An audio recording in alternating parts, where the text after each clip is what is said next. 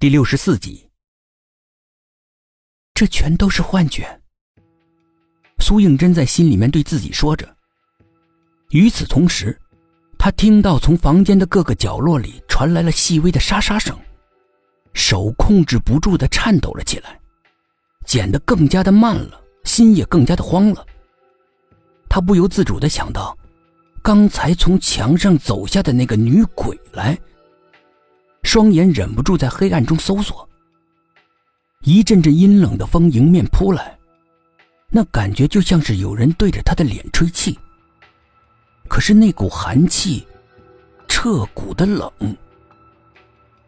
苏应真好不容易捡完了二十个纸娃娃，再捡十个就能够离开这个该死的地方了。想到这儿，他的心才稍稍的安稳了一点儿。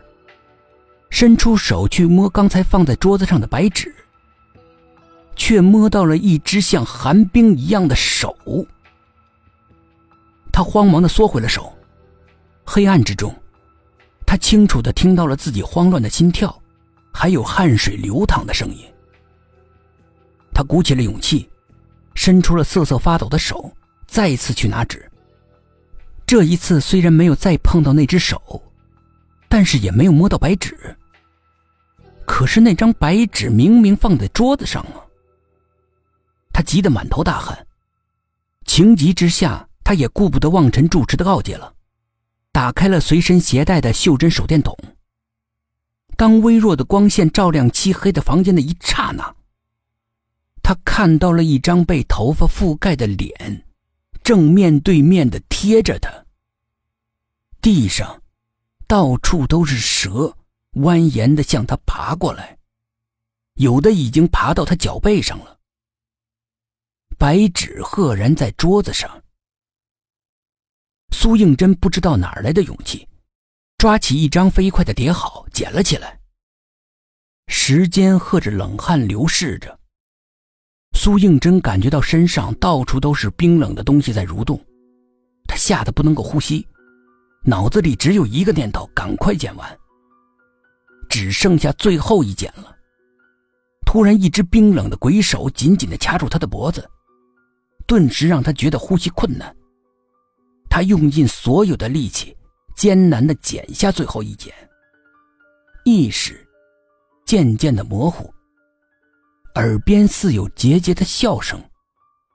接着，觉得自己处在一片温暖的白茫之中。苏应真醒过来的时候。发现自己在一间禅房里，薛品涵和沈志远坐在一旁，看到他醒过来，全都长长的舒了口气。杨叔他们没事了吧？已经脱离危险了。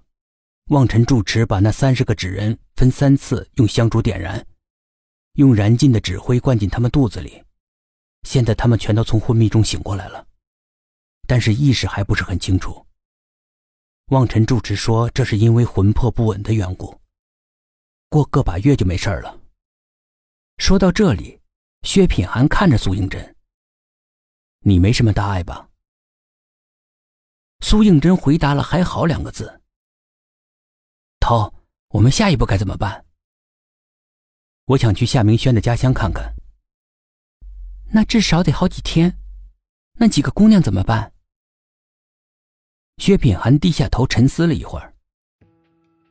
你觉得把几个女孩子的泪痣去掉，她们是不是就能够摆脱厄运呢？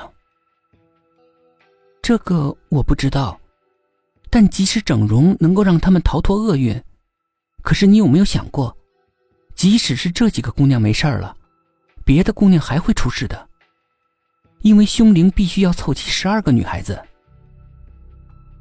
而且夏明轩的 QQ 名单上。